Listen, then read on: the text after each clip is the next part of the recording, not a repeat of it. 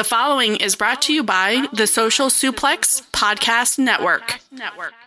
This is John Silver, lead recruiter of the Dark Order, and you are listening to All Things Elite.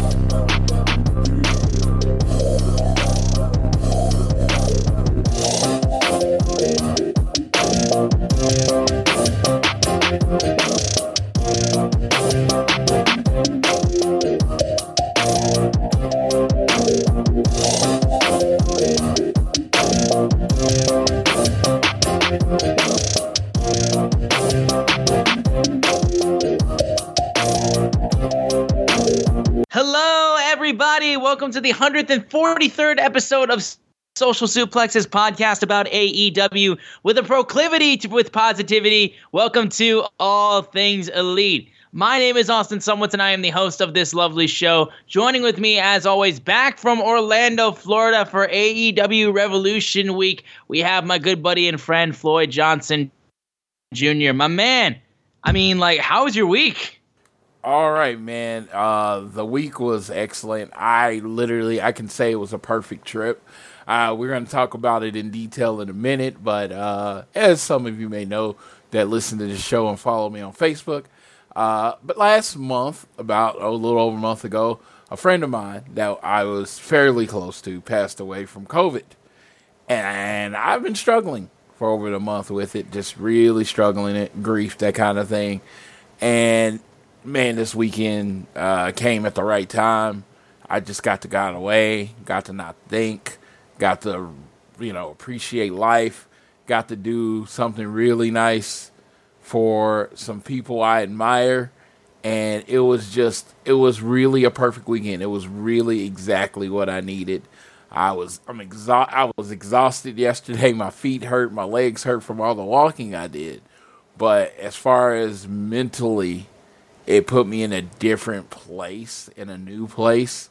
And you know, you know, I have to get on to a life with a new normal. If you've noticed on the show, we've done the show, but like, like I didn't always post the shows and stuff. It was just the monotony and everything in life had gotten to me, and I just couldn't.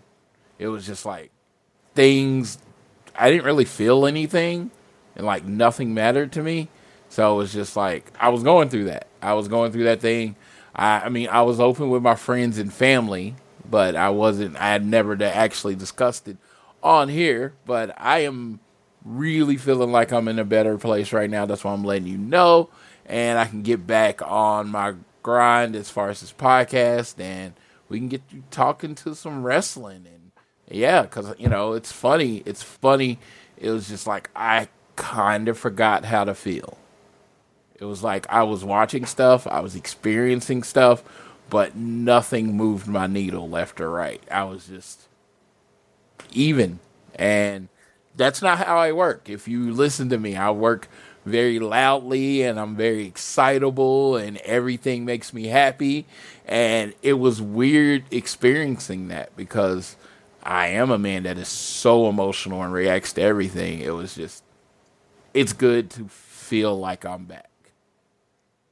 Yeah, man, it's it's really good to have uh, have you back on the show and feeling a lot more like yourself. Because I know you were, I saw your post about it, and I did. I never really wanted to bring it up because, I, like, when we even when we talked off podcast, because it seemed like it was really touchy, and I didn't want to cut into a fresh wound there. But I'm glad that this being at Revolution, being in Orlando for that wild week, which again we'll get to his whole weekend uh, down the show. But I'm glad that it like you feel recharged and you feel like more like yourself because it like you deserve to have a weekend that helps like kind of make you feel a lot better. So I'm glad I'm glad that the the weekend was as so good as it was. And yeah, I just shout will- out to my travel companion Tiffany. And Yes! I know everyone sees me in pictures and everyone sees that. Just want to clarify. That's what we are. She's like my close friend. I go to wrestling with her. My wife's not really into wrestling, so she says, Hey, go with your friend and watch wrestling. And that's what we do. So if you see me in pictures with wrestlers with my friend Tiffany, yeah, that's what she is. She is my bestie travel companion, and I love it. I love it, and it's just like it's cool to travel and experience stuff with people that feel like wrestling and love wrestling as much as you do. Absolutely, yeah. And I'm glad that y'all had such a great time.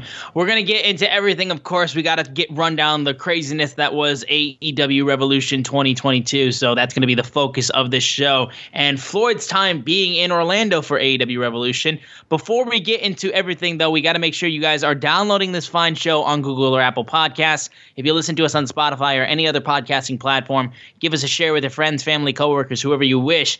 You can leave a rating and a review. And if you're so inclined, you can leave a donation through our podcast provider, Red Circle. But the easiest way to support us is by following us on social media. On Twitter, we are at AT Elite Pod. At Social Suplex are the guys that make this show possible. Check out all the other shows they have on their network. I am at Austin Szumowicz, S Z U M O W I C Z. Floyd is at Floyd Johnson Jr. on Twitter. And the big news of the week, of course, is AEW Revolution. But I guess we'll put this in big news of the week because of it happening beforehand. And we weren't able to talk about it because Floyd was in Orlando for this announcement. But it was the fact that AEW has been purchased. Tony Khan has purchased Ring of Honor. AEW purchased Ring of Honor. It's huge, massive news. I wanted to clarify that for some people that might not know. Tony Khan bought the Ring of Honor, not AEW. So they did not Well, yeah, yeah, buy. yeah. No, I just wanted to clarify because it, it, it is a distinct difference. Like, so it, because Tony Khan in his personal self bought our uh, Ring of Honor, he owns Ring of Honor, but AEW is still a, a separate LLC and entity, right? So he might, you know, he might merge those two things or whatever later date, but at this point in time, yeah, like none of the AEW finances and reporting are going include a forty million dollar purchase, or I heard it was like forty to sixty million dollar purchase of uh ring uh of Ring of Honor. So, and I literally thought, uh, so I actually got to be in the building when he made the decision or made the announcement, and I'm like, kind of heard, you know, it was one of the rumors, and literally everybody thought he was buying it to eventually go to a streaming service or sell to HBO Max. I've heard a lot of different things. But over the week, and this is a good thing we're not talking about it now, we found out he's going to run ROH as ROH. He's going to be the booker. He's going to book a second company. I think that's fucking nuts. Yeah, I don't know how he can do like like like the craziness of running one wrestling company is enough, but like now he's going to run a second one. And like I know people were reportedly thinking like the idea was that they were going to have Ring of Honor almost be as if it was developmental for AEW, but like if he's just booking Ring of Honor outright, it's just like just fucking nuts in itself. Yeah, big thing is I, I mean, again, I know nothing. I don't know inside things, and if I do know inside things, I generally try to give you a spoiler alert. I mean, like so you could not listen to it. But I thought about it. If you think about the, all the people that were released from WWE, a big name that was released from WWE was Gabe Sapolsky. And now, if you're a wrestling fan, you know who Gabe Sapolsky is. He was one of the original writers for ROH, right? And it's like Yeah. if Tony's booking, right, and he's booking AEW and he wants to book ROH, you know, it might be smart to bring on someone to help. And Gabe Sapolsky has done that on that level forever. And, you know, the booker of wrestling, I think is I think it can be misconstrued. It's kind of like the coach of a football team. You can have you can have uh if, for people that know football, you can have someone like Bruce Arians. Bruce Arians is the CEO of Tampa Bay.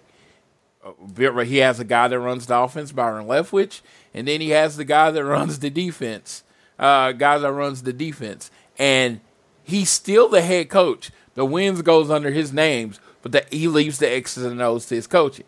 He, but he's still the coach. That's kind of how the Booker works. The Booker, all he is, is the final decision maker. There are still other people that come up with decisions and ideas and might be in charge of different storylines. But as the Booker, all he is is the final decision maker. So everybody's like, well, maybe he might not be able to handle handle it all. Well, yeah, if he's micromanaging every detail of both companies, yeah, that might end up being a little too much, especially since he's helps with the football team, especially since he helps with the soccer team and all that kind of stuff. But if he's actually the type of boss that most people think he is, he's going to have a lot of people managing things, and he's just going to kind of be the overseer. Yeah, and yeah, that that makes a lot of sense too. But just the news itself and the way he announced it too, being like, "There's no Shane. It's it's me, not Shane." I like that. it's- I appreciate that. So many WCW references, as in the first match uh, on the first show of ROH. Uh, Bryan Danielson wrestled Chris Daniels, and then on the show after Tony Khan announced, It was so good to see him back. we get Bryan uh, we get Bryan Danielson versus Chris Daniels. It's it was a it's an amazing story. I love that they hit on the little nerd things, you know, even things when they don't when I don't understand them, the, they do callbacks. And I mean that has become a hot topic this week. Can you can you do callbacks that not everyone understands? I Oh, boy. personally I I personally have read one comic book in my whole life one comic book. I've read Deadpool. I bought it on uh, Amazon about six years ago because I, I just wanted to read Deadpool, right? And I read that comic. Other than that, and this is being 100% serious, I never read a comic book in my life. My favorite movie franchise, movie series, whatever, are the Marvel movies. And in every Marvel movie that they've done, they've done two or three callbacks to the comic books that I've never read, right? And I Sure. didn't know that those callbacks existed. Do you know how much it how much effect that it had on my experience of uh, experience in loving Marvel movies? Zero. But it did help. And, and I don't think it affected many other people either. Yeah, but those people that did love comic books and did read number, it probably enhanced their uh, comic book. I mean, their uh, movie experience. It didn't take away from mine, but it enhanced theirs. So I say that to say, yeah, you're not going to get all of it. You're not. I mean, shit. uh, And it's fine if you don't. yeah, it's people like Dave Mel- Meltzer make, uh, misses some of the references, and then he'll read on Twitter and be like, "Oh, that did happen," because a lot of wrestling has happened over the time. A lot of companies have happened. A lot of storylines. A lot of uh, a lot of themes have happened. You're not expected to know all of it, and because you're not expected to know all of it, don't get hung up on it when you don't. Just move on.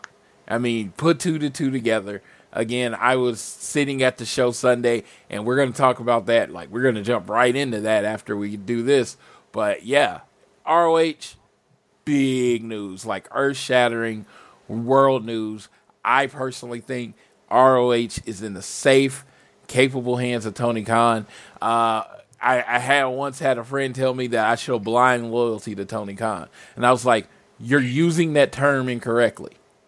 And, and he was like, "What do you mean?" I was like, "Blind loyalty is when someone has not proven anything to you, and you follow them for no reason, right? It'd be like, like, like I've never seen you play baseball, and I just let you, you know, I'd be like, Austin's going to be the manager of my baseball team. That would be blind loyalty. I don't know. AEW, I am at this weekend was my 31st AEW show. I've never disliked an AEW show, right? So the fact that I have faith in what Tony Khan is about to do with ROH doesn't come from blind loyalty. It comes from this dude has already proven that he's really good. So why would I doubt him now? That's that's really it. But we'll we'll move off of the Ring of Honor purchase news and we'll get into AEW Revolution itself. We'll run really quickly through the buy-in matches. We opened up with the buy-in uh, Kris Statlander versus Leyla Hirsch. I thought this was a fine enough match. I thought the story going into it was again it was pretty weak regarding it, but I was glad at least we got to see these two wrestle because these two are really good uh, additions to the women's roster that they've had. Um, it was a relatively quick match, but eventually at the end, uh, the match finished off with uh, uh, Leyla Hirsch tried to pull uh, one of the hooks from the turnbuckles off, and then she did. Threw it under the ring, uh, got it from under the ring, and cracked Kris Statlander in the head. Hit a moonsault and got the win. Uh, after afterwards, and uh, Red Velvet then came down to check out on Statlander. I think this is fair. Leyla Hirsch would really could have used a win that like established herself, and getting it over Kris is a good thing. And yeah, she did use some pretty uh, heinous tactics in terms of like taking the metal turnbuckle hook and smacking it over the head of Kris. Uh, it's still a good win for her, so I think I, it's I not what I thought would have happened, but I'm I'm fine with it. And yeah, there wasn't really too much to add to it. Again, a lot of the buy-in stuff that happened for the most part was just kind of like you, you could move through it pretty quickly. Yeah, uh, just real quick. They wanted you to believe, they wanted you to be more emotionally invested in this story than there was actually emotional investment. They worked their asses off. They did this uh, like suplex from the apron to the outside of the ring. They worked their asses off. Uh, but and it, you know, and they treated it like a pay per view match. And Leyla getting the win, I think she needed a win because she Yeah. was kind of the like uh, the uh, she's she was losing a lot. So uh, this was a nice little upset over Kris, and it was a great way to start the show. I mean, it was a good match. It you know, it was a good match. It was a pre show match. Yeah, we then had uh, actually uh, Tony Schiavone to do an interview uh, for the buy-in, and he was supposed to interview Kenny Omega, but Don Callis, the Carney himself, walks out being like, "Were you expecting somebody else? Because like you don't get Kenny Omega tonight. It's like we gave you one of the best title runs in this business." He had injuries, and I blame all of you for that because you sucked the you fans sucked the blood and the life out of Kenny Omega. But it's still going to be a great night on Revolution for the Elite. The Young Bucks will win the tag titles. Kenny's going to be, it, he created the group within a group here. And if he was here, he'd be winning the AW World title. But since he isn't, Adam Cole's going to be a fantastic transitional champion right until Kenny Omega walks back through the doors and takes the belt back. Honestly, kind of good to see Don back. It, weird, weird enough as it is to say. But um, nice to keep Kenny uh, out, like uh, mentioning though, because again, like he was so huge in terms of just his run in in uh, as the AEW champion. Um, but yeah, that was I thought that was a fine enough promo. And then like honestly, like with the Hook and QT match, you Hook kicked the shit out of QT. It's really all you fucking needed. Uh, because you, you- got the red rum on to him despite that. You got to see him sell a little bit. I mean, I thought that was pretty cool. A little bit, yeah, no, Yeah. because yeah, QT would got a cheap shot on him to get a little bit of sell. Yeah, yeah. It, but it was just another Hook match. You know, he's Hookberg right now. He is pretty much Hookberg. Uh, and then moving on from that, the last buy-in match was Death Triangle with Erick Redbeard having his first match in AEW, teaming with Pac and Penta Os- Oscuro, facing off against the House of Black, Brody King, Buddy Matthews, and Malachi Black. In terms of the buy-in matches, this was definitely your selling point. I mean, this had so much great offense, and just seeing Eric actually get to wrestle in AEW is fucking cool in itself. I forgot how good he was. yeah. Oh my God. Yeah. I forgot how good he was. He's so fluid and so physical, and you saw him moving around the ring, hitting the agile moves. He was always in the right spot. I forgot how good he was because he was just Rowan for so long that you forget this dude can actually fucking wrestle like really good. And then I thought Brody King kicked ass. I thought they the two big guys were the MVP of the match. Uh, I don't know, like I don't. It looks like the match was kind of booked to spotlight them, but it was just like you could just they just stuck out so much, and in the end they protected him because it took a lot to keep him down. And, Oh, yeah. and uh, yeah, it was. I thought it was a really fun match. I thought it would have fit perfectly on the pay per view. I, I really do. I mean, it was a great. It, could it could have been if they, if they if they wanted it to be, they could have taken it off the buy and put it on the main card. They yeah, could have. Yeah, and, and there was a bad match on the. There was a match on the main card, which I'm not gonna say. But there was a match on the main card that probably should have just been on the buy. We'll get to that though, but yeah, of course, the match ended with Redbeard getting surrounded, got sprayed with mist, and then eventually he got pinned by Malachi Black, and the House of Black gets the win. Um, so again, it took a lot to take him down. So like nothing against Redbeard, but because he he shined by far as one of the big like shining moments in this this was match. a tryout match. Uh, there's no way you sold it. Yeah, you sold your Yeah, yourself. yeah, yeah, and you know, and uh, you look at Tony's probably going to be trying to uh, develop a roster like specifically for ROH. He might have, a- you know, there's a lot more spots going to be available now, so that would be. I think he would be great there as a, the big man on that roster. AEW For sure, yeah, he could do that if he AEW's a little AEW's a little deep right now. I, I mean, it's at the point you're like, even with the people that uh show, you got to be selective. Yeah, and it's just like, yeah, and then who's supposed to show up this Wednesday? Woo! Uh, TV time is about There's to a be lot. sparse. This TV time is about to be sparse. Yeah, it's very sparse. Yeah, well, we'll get into the main card now for AEW Revolution. We open things up with Chris Jericho taking on Eddie Kingston. And uh, this match, honestly, it, like, I'm glad that this led towards a little bit more of heelish Chris Jericho. Because, like, look, I, I, I love Chris, and I know a lot of people have had a lot of issues with what Chris has been doing as of late, uh, recently. And I think it's just because, like, while I think Chris is an a, a solid babyface, I think honestly the thing that keeps Jericho a babyface is Judas. That's literally the one thing that keeps him a babyface. But in reality, Chris Jericho is a masterful heel. He's just that's what the thing that made him pop in AEW is the fact that he's such a good heel. And as the first AEW champion as a heel, he did so good. And Eddie Kingston is fucking beloved. So the fact that he kind of we had a little bit more of a heelish Chris Jericho, I think really it sold this match way more than it would have if it was just babyface, babyface. And I think that was the thing that worked on it because he was flipping off the crowd. He was being a lot more showboaty, Jericho a bit.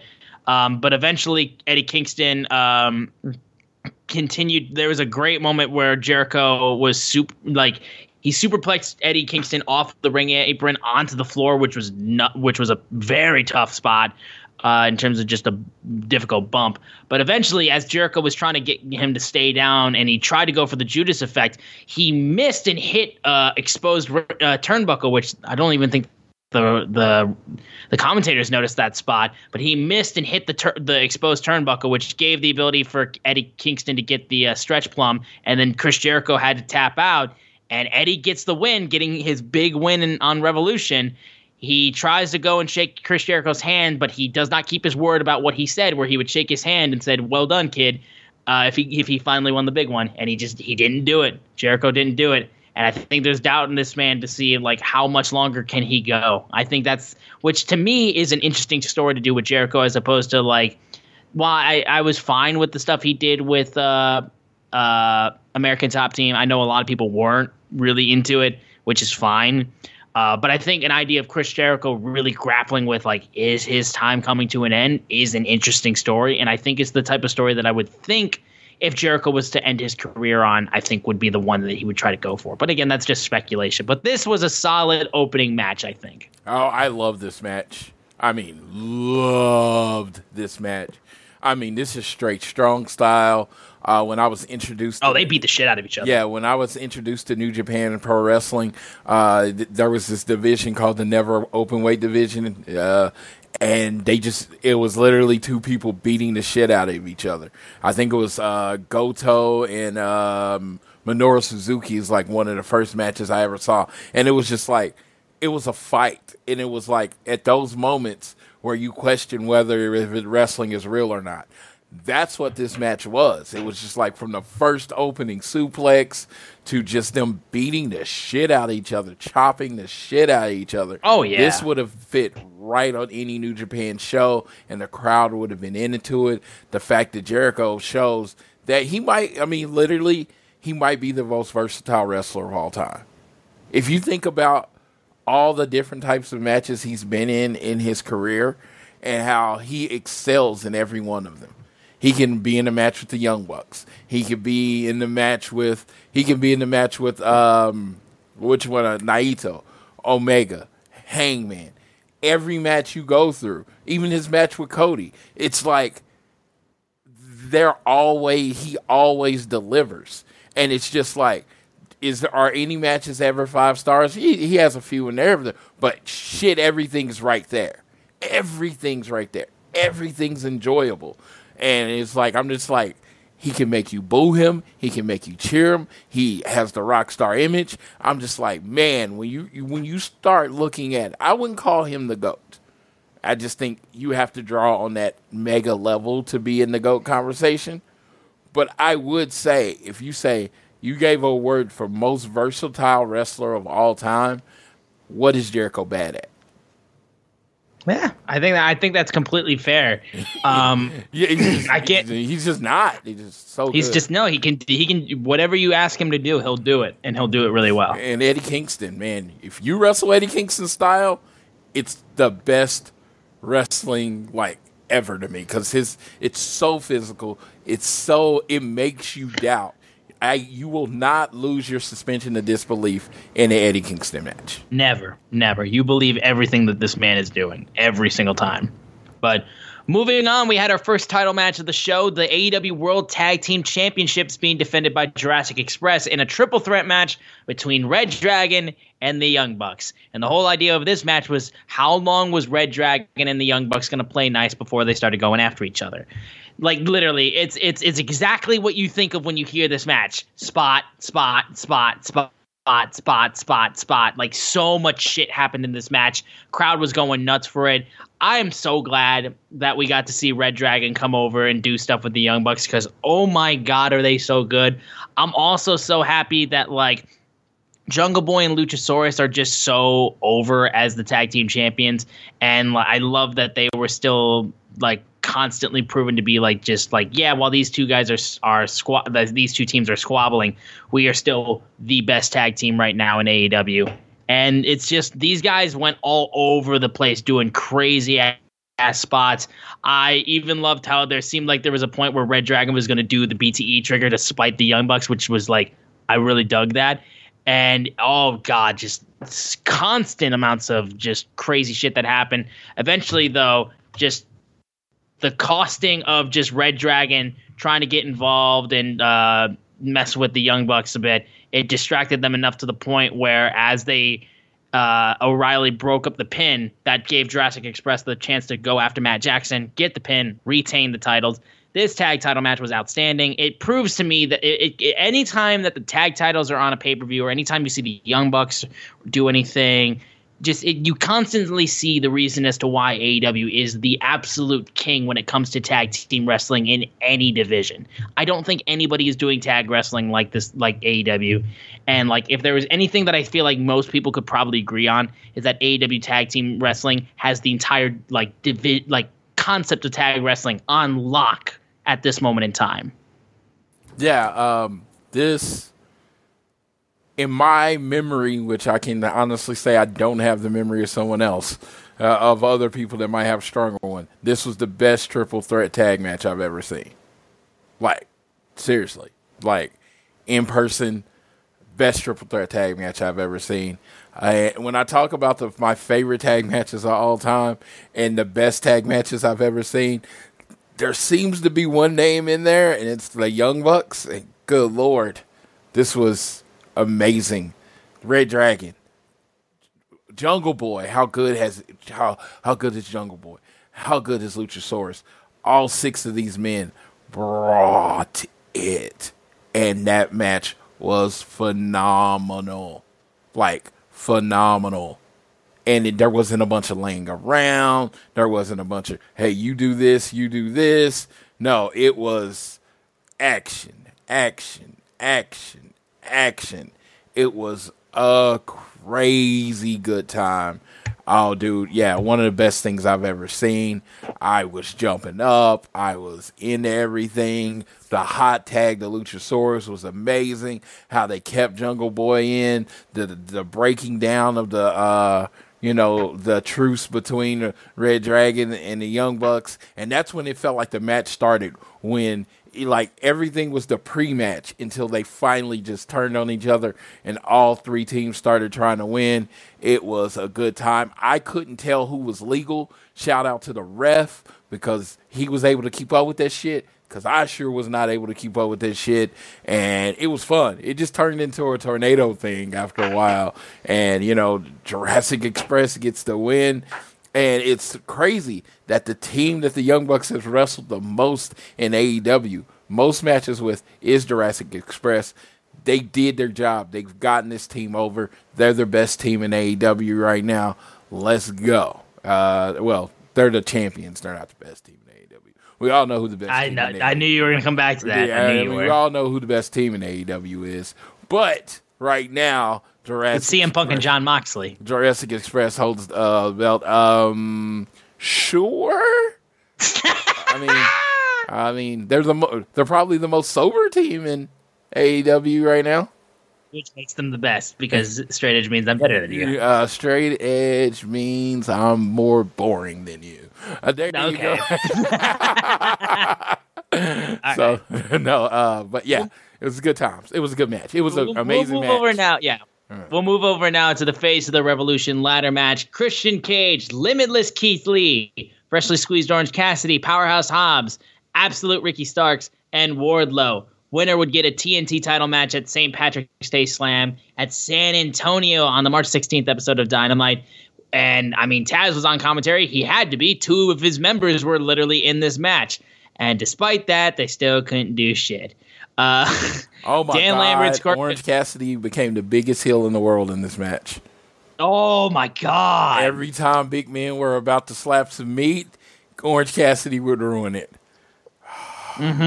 He was a Mm-hmm. But heel. it's okay. He got through. He got fucking tossed by Keith Lee. He Yeah. got tossed. Uh, yeah, and he missed. They missed on the outside to catch. I was like, Oh, he took a fall. Yeah. yeah. And then they're like, you you see him checking on him, and I'm like, and like I'm like, I know he wasn't, but it's kind of one of my reactions when something like that happens. I just scream, he's dead because they completely missed him. I they might have slowed down his momentum a little bit, might have. that dude thumped, and then he continued to match. Hats off to Mr. Orange Cassidy because that's one tough son of a bitch. Because if I if I got through like He that, really is. If, if I got through like that and I landed like that, I'm done. Done. Yeah. I'm throw up the X, whatever the fuck you want to do. I am not getting up, and so they can do that again. And he got up and he finished the match like a G. Shout out to Orange Cassidy for that. But uh, yeah, this match was great, and you know they they never they teased giving us what I what I wanted. You know, I love my big meaty men slapping meat, but we never got it all the way. So it's great because now you got Wardlow versus Keith Lee, Will Hobbs versus Keith Lee. You know, you got those matches, or and then Wardlow versus Will Hobbs. You got those matches. They teased, but you never got in a match, and I thought that was excellently done. It, uh, man, so physical. Oh yeah. They, I mean, for God's sakes, we literally had a spot where Powerhouse Hobbs and Wardlow just completely split two fucking ladders in half. He split. They split a ladder in half and then just started hitting people with it. This match was just crazy. Like they had uh, tons of spots in there. Um, I like the power bomb. The power bomb that fucking the power bomb that goddamn Ricky Starks took from from Wardlow. That looked like it hurt like a motherfucker because it looked like his head literally went like hit the rung of a ladder and then went through. And I was just like, like I was like you, he's dead. He's fucking dead. But I mean, these guys, everybody in this match got a, got a chance to shine. You got the tease for the big meaty man slap and meat match, which I mean, like hell, like they literally teased like a three way between those guys. If you give a three way, that is the maximum amount of big man slap and meat. Like that would be crazy enough if they threw a triple threat of that type of match at us, which would be tons of fun. But Wardlow finally gets his moment. Also, we had a small little appearance from Danhausen completely cursing Ricky Starks. Danhausen always got to get involved. I don't know why he uh, He was. It was it felt was the need per- to. Uh, It was perfect, and I literally thought he was going to climb up the ladder and win for a split second. you always wonder. You always wonder. But eventually, uh, Ricky Starks uh, gets, like I said, power bombed onto that ladder. Fucking looked like it hurt like a motherfucker. Wardlow gets the brass ring. He has finally gotten through and won something for himself. And we'll get back into talking about Wardlow very soon. But like, crazy good ladder match. I mean, it's just and honestly, the right guy won. I think like everybody in this match uh, should be fine, especially Keith Lee. I mean, for God's sakes, dude is so over. Um, but um, yeah, Wardlow winning this, I think, is huge. Yeah, Keith Lee, woo woo, and then he's like, "Oh, bask in his glory," and he did that, and I'm standing up because you know Keith Lee's my guy. Uh, I'm wearing his shirt right now. I am pretty sure he's my favorite wrestler, barring any return from Cody. I'm trying to decide. I mean, FTR are my guys. They are my number one in AEW. That goes without saying. But I'm trying to find out a favorite singles wrestler. And there's like Come back home. People come like- back home to the punk train. people are like, why do you need a favorite wrestler? I'm like, because I watch wrestling with my heart. And if I'm not, if my heart's not emotionally invested, I'm just kind of watching. And it's just like, man, that Keith Lee just felt, it felt real good. And it felt like, it felt like I was there. It felt like I was like almost there. But then some other stuff happened and we got a, we got a dark horse, but we'll talk about him later. I'll tell you who the dark is, horse is for Floyd's favorite wrestler. So, uh, but yeah, this match was amazing another another banger. I was like, good lord, this is. I'm like, at this point in time, this second second match or third match in, I'm like, this is about to be an all time great pay per view. Yeah. We then Tony Schiavone was on the ramp and we had a special contract signing. Swerve Strickland.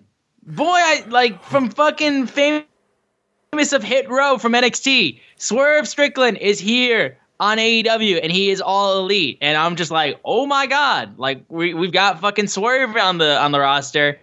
And he got a great reaction. The Whose Who's, house? Swerve's House response. Yeah, that was so great. I gotta so tell great. you, until later on in this show, I thought this was the coolest entrance, include coolest debut ever, because he comes out just full of swag and just like you can't tell if he's a heel or a face. It's just like just that confidence, That quiet, confidence. yeah, that quiet confidence, and you can't tell what side he's on. And he's like, "Whose house?" Swerve's house, and everybody's chanting it. Like they're always saying Swerve's house before it, and he's like, "I love you too." It was just such a cool, low key entrance. It's like that's his character. If you're expecting like super amounts of passion and stuff, that's not how Swerve rolls. How he Nah, entered man. is his character, and I was like, I would say that was the coolest debut in AEW history. But then later, someone beat it. Yep, we'll get to that soon. We then, though, had the TBS Championship match between Jade Cargill against challenger Tay Conti. Now, I will first say, like we've, like we probably, I think we've mentioned this before on the podcast. The build to this was kind of whack. We could have, t- considering how much Tay Conti has improved and how much she's been on, you could have given this way more weeks of build, and it would have meant so much more. But it just kind of felt super rushed. So I was still hoping for the match itself to be good, though. they were trying it for their moment, and they did it. They kissed in the middle of it. I'm guessing it was just to try to make a moment. Now, if I'm coaching this match, and, I, and the match was what it was, it wasn't the best match on the. It was probably not the best match on the card. I think the women tried very, very hard.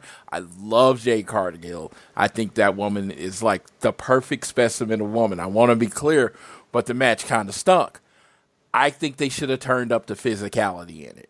I think when you got something that is not hot, what'll get the crowd into it is just like knocking the crap out of each other, right? And and I think they started down that train, and I just think they could have went a little bit further, and I think it would have got the crowd into it. Yeah, like I said, I thought seeing Jade do a uh, a frog splash, I thought was awesome. Um, and again, like she, like when Jade can hit it well, that pump kick is fucking vicious The when one she she, does got it. on, the one she got on Anna was amazing. Yeah, that's what I was gonna say. Yeah, she she hit that thing like that spot, like kind of got people like, oh shit, like Jay Anna was just standing there, and you just nailed her with it. But again, like yeah, the the kiss the the kiss moment I get I get was like supposed to be a moment. You didn't really need to choose to do that, I guess. I mean, like I said, like you had people complaining about uh, in terms of like not getting a reference. Like if you wanted to complain about something on the on the show, you could have complained about that, and I would have totally understood it. But like, I mean, I don't I don't understand how wrestling Twitter works. I really don't. But regardless, yeah, it was it was it, again the combination of the fact that I wish they would have given them more build because I think more build would have helped like sell the match and get people into it. Because again, Tay has been used so much, and she literally won Most Improved Wrestler for multiple awards for PWI, I think probably, and then also Wrestling Observer. It's like she's improved significantly, and considering that she's one of your top women that you have on the roster. Like I would have expected at least a little bit more build for this, but I guess uh, you got you got a secondary build for for quote unquote secondary title and it it felt secondary it felt secondary so it disappointing. I mean like granted like i'm, I'm happy jade got the win and like yeah you you give it a little bit more physicality. There were some good moments in the match and they definitely tried hard but like yeah it just kind of fell short honestly. Yeah, uh, and like I said, I'm not going to just sit here and bury the match. I thought there was stuff that could have been better, but th- the women gave it their all. Tay had the good moment where she did the crazy thing and then jumped. I loved her face paint, and I love her like Brazilian. So I call and Jade Cargill's outfit, dude, reference to Mortal Kombat, Yeah, it's so, be- perfect. It was, it was so confusing explaining it to someone. Who's she cosplaying, Jade? She's cosplaying Jade, herself. what do you mean? Who's on first? Yeah, that's what it was. I'm like, okay, there's a character in Mortal Kombat by the name of Jade. Jade, Jade Cargill, was cosplaying a character with her same name. Oh, okay. All right. I'm I'm warming up my hands now. And, We got to get yeah, we, we're getting serious now, aren't we? we getting serious now. We getting we getting serious now. Uh, we had the dog collar match between the Second City Saints, CM Punk, facing off against MJF. And of course, the the thing that we were referencing to the whole time was that first off, MJF comes out. Uh, well, it, Cult of Personality hits, and then it immediately switches over to MJF's music, and then MJF comes out, the dick that he is. But then CM Punk comes out, lights go dark, and AFI is playing. His Ring of Honor theme plays, and he comes out with the shorts and the jacket. It's even got a little Larry on it instead of the skull and crossbones. Old CM Punk attire. I know some people were like, if he dyed his hair blonde, it would have been like legit full CM Punk old school. It would have been crazy if he did that. But regardless, this is still amazing. I was geeking. I was so happy. And yes, even if you didn't get it, the commentators explained it immediately afterwards, and you could have fucking Shazam the song, and you would have found out what the song's title was, and then you could find out, oh, this is Ring of Honor theme. It's not a big deal if you didn't get it instantaneously, and like you didn't have to complain about it if you didn't get it, and like, oh, it was, it was bullshit because I didn't get it. Like, yeah, a Google search would have been fine. Now, I So- want to, yeah, because I, I want to reiterate. I want to reiterate that uh, I have no idea who AFI is. Couldn't point them out on lineup. They could have been sitting right next to me at the show.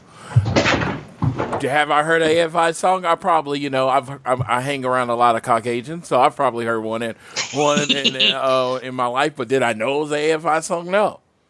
I've seen compilations of Punk's time in Ring of Honor. I've seen matches where they started off in the ring of Ring of Honor without the entrance. So I am familiar with uh, CM Punk's Ring of Honor work. I didn't know what his entrance was or what's his entrance song in Ring Honor. And guess what? If I saw a Punk match 10 years ago and he did that entrance, I probably still wouldn't remember it because I don't really care about the type of music it is. You know what I mean?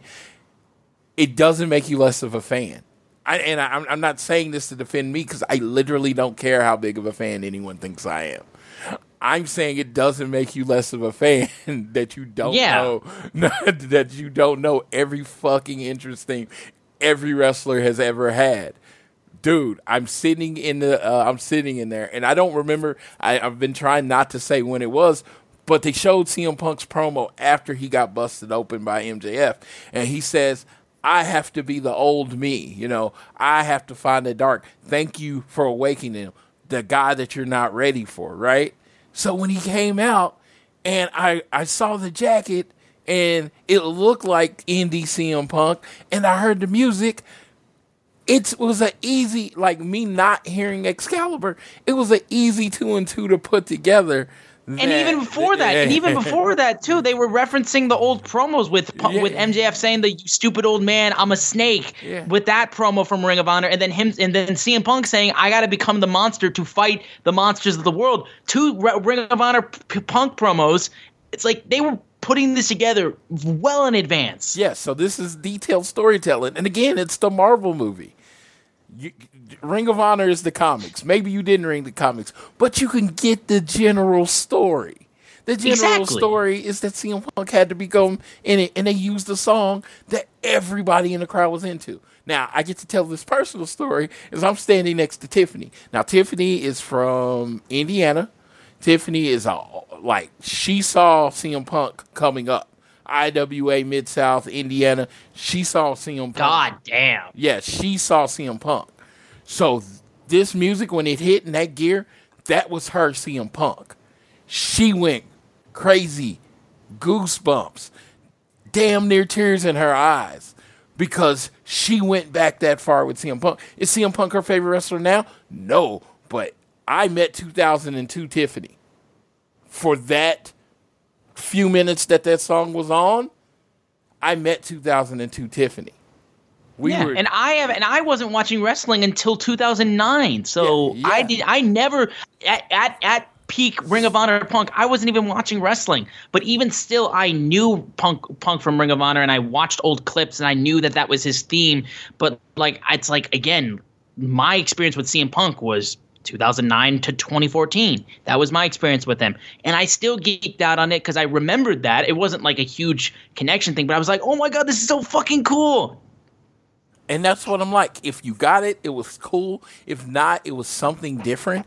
Move on with your life. It's not that big a deal. Uh, like again, uh, Yes. I, I like There's- I said, I've sat in the Avengers, and there was some reference to the cartoon. I mean, some reference to the comic. And my friends next to me, he geeks out and said, "That's a reference to the comic." You know what? I still enjoyed the movie. I didn't get it, and I still enjoyed the movie. So you can still enjoy this match without getting that one reference. Exactly. Now moving off of that, because we got to talk about the match itself. But I gotta say, because um, if if some of you are uh, very keen eyes when it comes to watching the show, you could probably notice actually for Revolution that not only was Tiffany visible on the hard cam over to the right hand side, but also was Floyd. He was also visible on the hard cam. They got really good seats.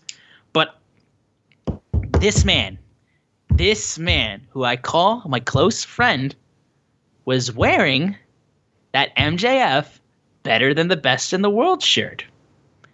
And I just gotta I just gotta ask my boy Floyd, the snake that he is wearing that shirt, how's it feel? How's it feel being wrong? Cause I was the man on the fucking island that I was on saying like to everybody that was saying MJF was winning this match. I was the man on the Soul Island being like, y'all are out of your mind if you don't think Punk is winning this. And I said, like, I even agreed with you on the draw for the Moxley eh, for the Moxley and uh, Danielson match. And I was the one person who was like, "Oh, Punk's winning this match," and everyone was just like, "Oh no, MJF's gonna win this. This feud would be ruined if MJF didn't win this and Punk won it for no reason." Ah. Well, how's it taste? I'll give you a 2.0. I'm giving you a taste right now. Because now the fanboy's coming out and you can't stop it. And I know it's going to bug some people. I don't give a fuck.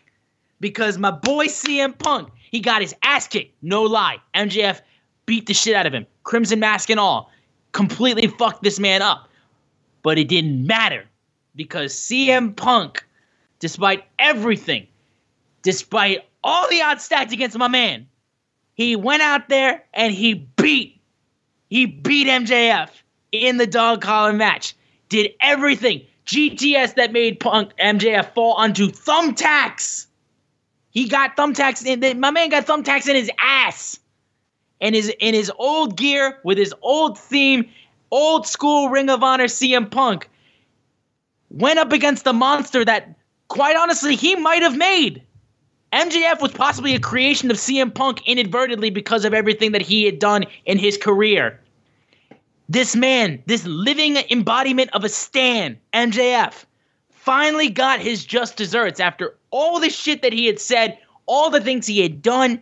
My boy CM Punk fucking did it, and all of y'all doubted.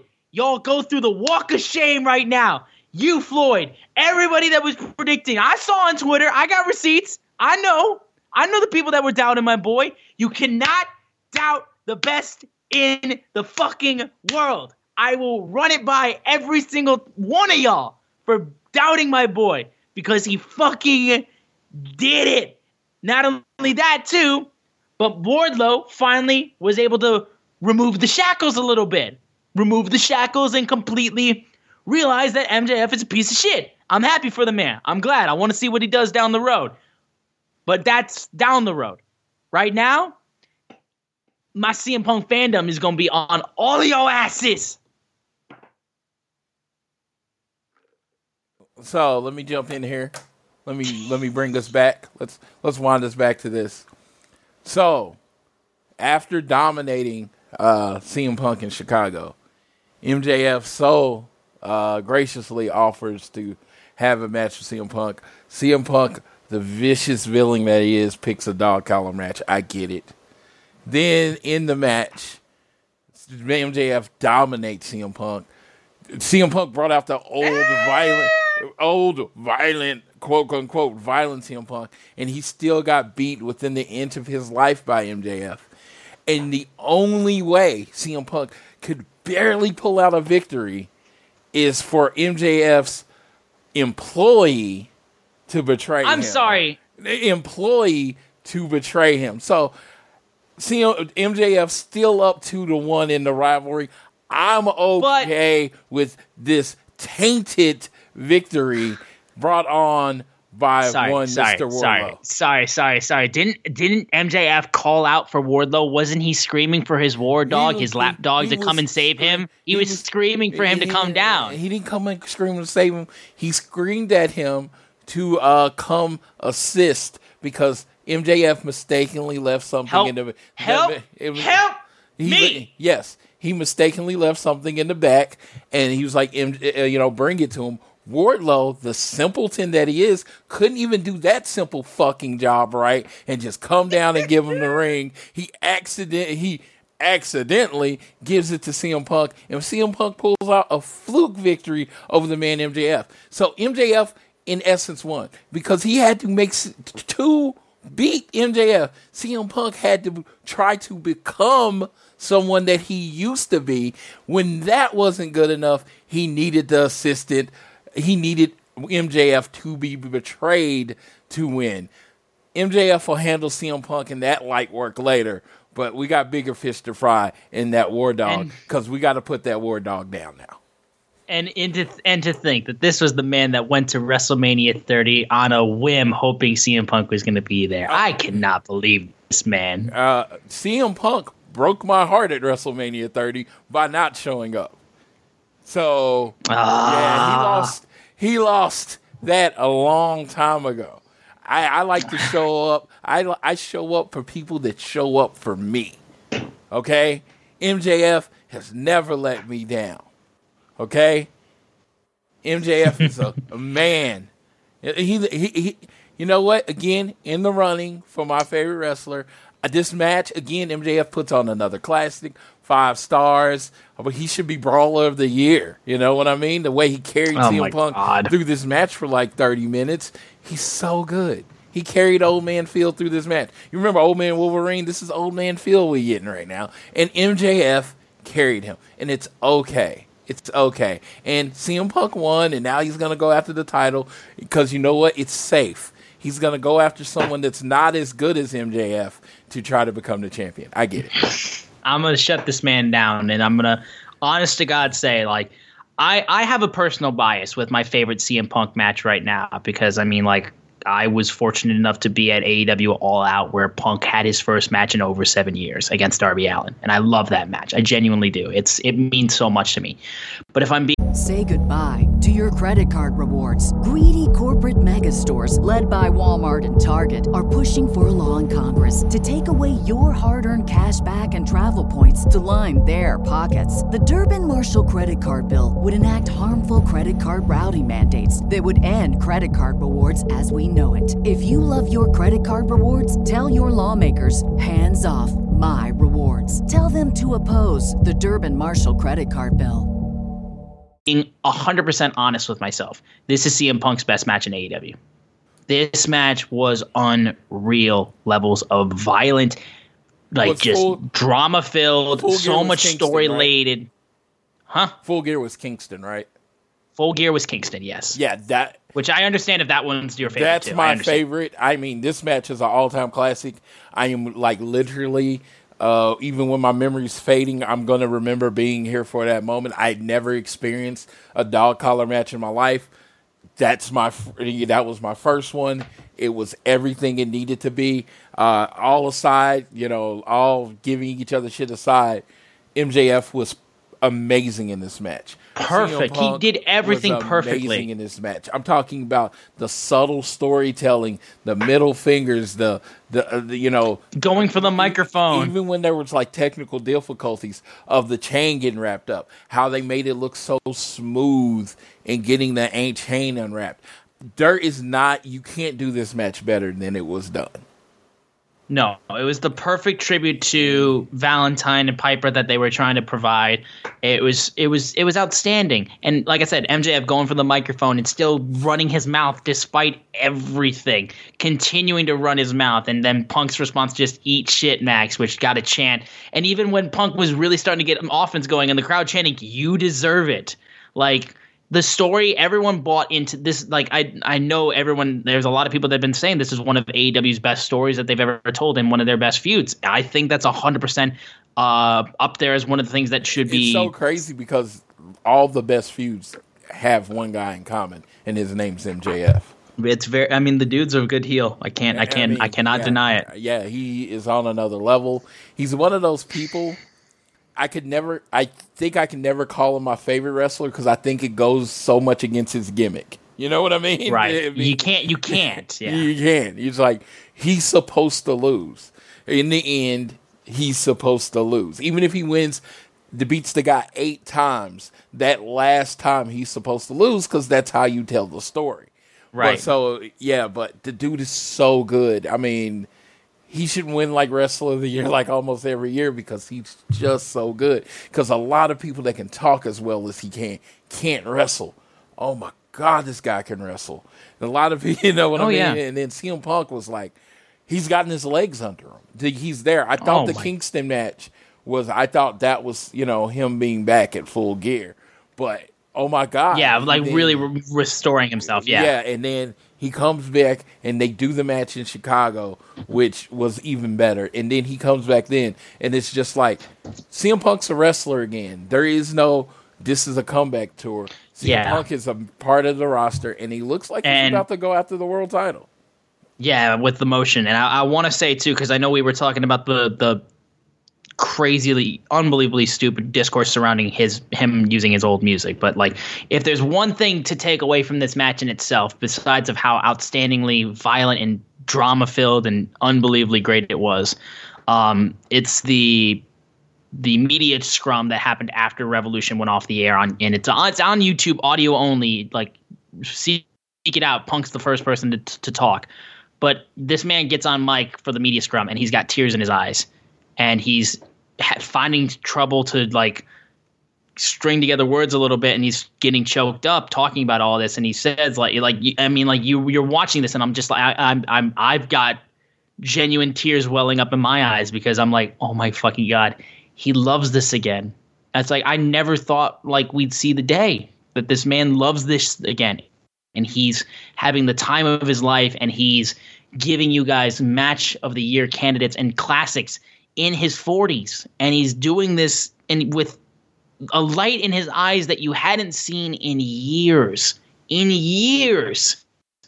And it's just so fucking nice to see because as somebody that I genuinely do look up to, like seeing him find this thing and getting a second chance, and he talked about like how the one thing that wrapped it up perfectly was like he loves Bret Hart and he had his career taken away from him and like he never got a second chance, and he Punk is so grateful to have that second chance, and when he said in the in the media scrum, I'd give it up in a heartbeat to give it to Bret every day of the week, like how it just it fucking broke me. It broke me, and it's it's just I'm I'm so I'm so happy that this guy that I look up to has found his love for something that he's done almost his entire life that was a part of him that like he almost felt like he couldn't love anymore because the people that he did it for took it away from him, and it just I'm I'm so fucking I'm so fucking happy. I'm so happy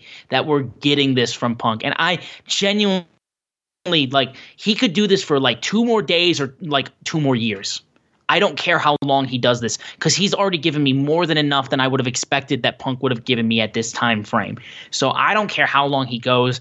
Like I said, he motioned for the AEW title around his waist or any title of that matter. Like he could go after that, win it, continue on a reign, go crazy, like, or he could have one more feud and be done or one more match and be done. I don't care. I am on for the ride and I'm just so fucking ecstatic that this that I'm that I'm getting to see this cuz I didn't think I'd be able to see this ever. And it's better than I could have ever expected it. It's lived up to my wildest dreams and I'm just so fucking happy. But Floyd, if you, unless you have anything else you want to add, we'll move on to the next match. I am good on this one. All right, well, we'll move on to the AEW Women's World Title match between Dr. Britt Baker, DMD, and Thunder Rosa. God damn, did they have a tough task of following up this match, but I think they did all right. Thunder Rosa um, is again one of my favorite women's ro- wrestlers on the roster. Uh, there was uh, a great little uh, bit where they uh, were interfering and like really heeling it up. Um, and also, we had the debut of a brand new looking AEW Women's Championship. And I feel like that was done just mainly because the fact that when they debuted the TBS title, it was like, oh shit, our women's world title is smaller than all of our other belts. And honestly, like while I had started to get a little bit of a soft spot for the uh, the, the the original design of the women's title, this is so much better. It just looks so much better. It looks it looks like a world title. Uh, the uh, mid North American Mid South title. If you uh, you ever um, want to Google it and how big it was and how the plates were done, it was a very unique looking belt. This looks like basically like it's a grandchild. You know what I mean? And it looks good. It looks like a championship belt. I enjoyed it. I don't like how it was debuted. I, I How pers- she just came out with it. yeah, I personally would have rather them uh, go to Unveil uh, it. unveil it at FanFest or something like that, or say the winner or Br- Britt Baker comes out without the belt and the winner gets this brand new belt. It was just weird that it was just like no fanfare or anything. It's almost as if they wanted to try to make it seem like, oh, this was how the belt was supposed to look at all times. Yeah, so yeah, that was it. Um, again, this match, I, again, some some wrestling tropes bother me. So you know, some wrestling tropes I can just go over and say that's just wrestling, and it probably should be in this case. But it's just like, oh my god, why are faces so stupid? Uh, I just don't know. It's just it, it's something. Honestly, if you've been watching as long as I have, it bothers you. It, maybe it might be something you just accept, and then if not, but good lord, you you brought Mercedes Martinez out to help you tag, but you don't bring any back up to the ring, so you're basically wrestling three on one. yeah, uh, and again, like I, not. It's like, I get it. I get it. It's a wrestling thing that's going to be around as long as wrestling. Wrestling's going to be going on long after I pass away, and f- f- faces are going to come down to the ring one on three long after I pass away. But good lord, it won't ever not bother me, and I will never not say anything about it because good lord, it's just like man, take out the people before you get to the ring. Something you know this is what she's gonna do, and then when they when they do it, you see, get see the face, and they have this like shock look on their face, like you're cheating, and it's like she's literally cheated in every match for a year. I don't know. like, what did you think was going to happen? yeah, like what did you think was gonna happen? Again. Yeah, and this tiny- match, this tiny- match though, it was, it was, ti- tiny brain Floyd. Why don't good guys have friends? There you go. There you go. But yeah, this match again, like I thought had some cool moments too. Like I loved it when Thunder Rosa uh, proceeded to spear Rebel off of the ring apron. That was such a good moment. Honestly, I really liked that match. But eventually, um, like the match itself, I thought was fine. Again, it was hard for me to really give my full attention to it after I saw the the. Uh, the the dog collar match, which is which is unfortunate enough to say, but like I was just I was I felt gas just watching it at home. Um, but these these two girls, they still they gave it everything and they really worked hard, and this was the the best. This was the best women's match that they had on the show. Yeah, so Um, and- coming from coming from a Cody fan, this is going to be weird to hear. There was way too much interference in this match. Just There was a lot, yeah. yeah, it was just a lot. It just like I'm trying to get into it. I mean, Thunder Rosa and Britt Baker, you know, last February told one on one told one of the more amazing match stories I'd ever seen, and it's just like these women can tell a great one on one story, and it was just like so much inter- uh, interference. It's just like I, yeah, it took me out of it. It really did. I'm like in the crowd, like, oh my god, they're gonna cheat again. Yeah, I mean, again, it's and I feel like that was almost kind of necessary because if anybody was possibly going to take the t- title off of Britt, I mean, Thunder's probably one of your best bets because I mean, like, it's just she's she's your top babyface, I think, for the women's division.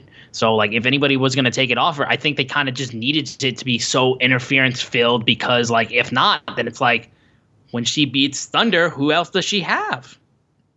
That's correct. And you will like when we talk about the the show, it is clearly they don't have a lot of contenders for Britt. Yeah, so I mean, like that's the thing is like you you have you have space for a rematch at least in that regard, but it's like in terms of other talent that can go after Britt to take the title off of her, you really don't have a ton. You've almost created like the Roman Reigns issue where it's like Roman's so over like and massive and like unstoppable as the champion. It's like you've got no contenders to go after him, like other than Thunder, who was your one shot, like with Roman and Brock. That's your one ch- ti- title ch- uh, person who could go after him. Anybody else is like, that's a stretch because you've put him up so high that it's like there's not a lot of baby faces that you got that could take him down. So it's like, I, I, I, I, we'll see what they decide to do, or if they end up bringing people in, or what they decide to do. I, I still love Britt as the champion, but it's like you're just kind of just like, well, where do we go now? Like, what do we got? Like, what's the, what's the, what's the next path? What's the next path that we take? Yeah, and they I mean the booking unfortunately uh this meant the show, show was loaded. They got they got put in a shitty spot. Yeah, You I mean But- whoever came after that was going to happen. They were gonna I- suffer. Yeah, I would have like you know, it's weird to say this. I would have liked the swerve segment right here. Like it would have been, it would have been at least a break. It would have been a break It, would have been a break because yeah, you just kind of be like, hey, go out there and top probably the best match on the card tonight. No, you can't do that. It's just not gonna happen. Yeah, it's it's gonna it's a it's a it's a very difficult ask. But we'll move on though to the American Dragon Bryan Danielson facing off against Jon Moxley. Of course, we knew if these two were ever going to team together, they would have to bleed together first. And my God, did they? These guys did a hell of a wrestling match, and just multiple, just vicious kicks and elbows and strikes and submissions and all different types of wrestling. This was just pure wrestling goodness by two people who do it so good in very different types of styles, but they still mesh so freaking well. And eventually, though, as the match went on and as we uh, got uh, further into it, though, Moxley uh, was uh, they were just kicking each other in the head, and eventually, as uh, Danielson got a triangle sleeper on. And was just mashing the elbow, which I think was a throwback to their indie matches that they had, where Danielson was just elbowing the shit because I saw it in the video package. Um, Moxley rolled onto the back and uh, had Danielson pinned.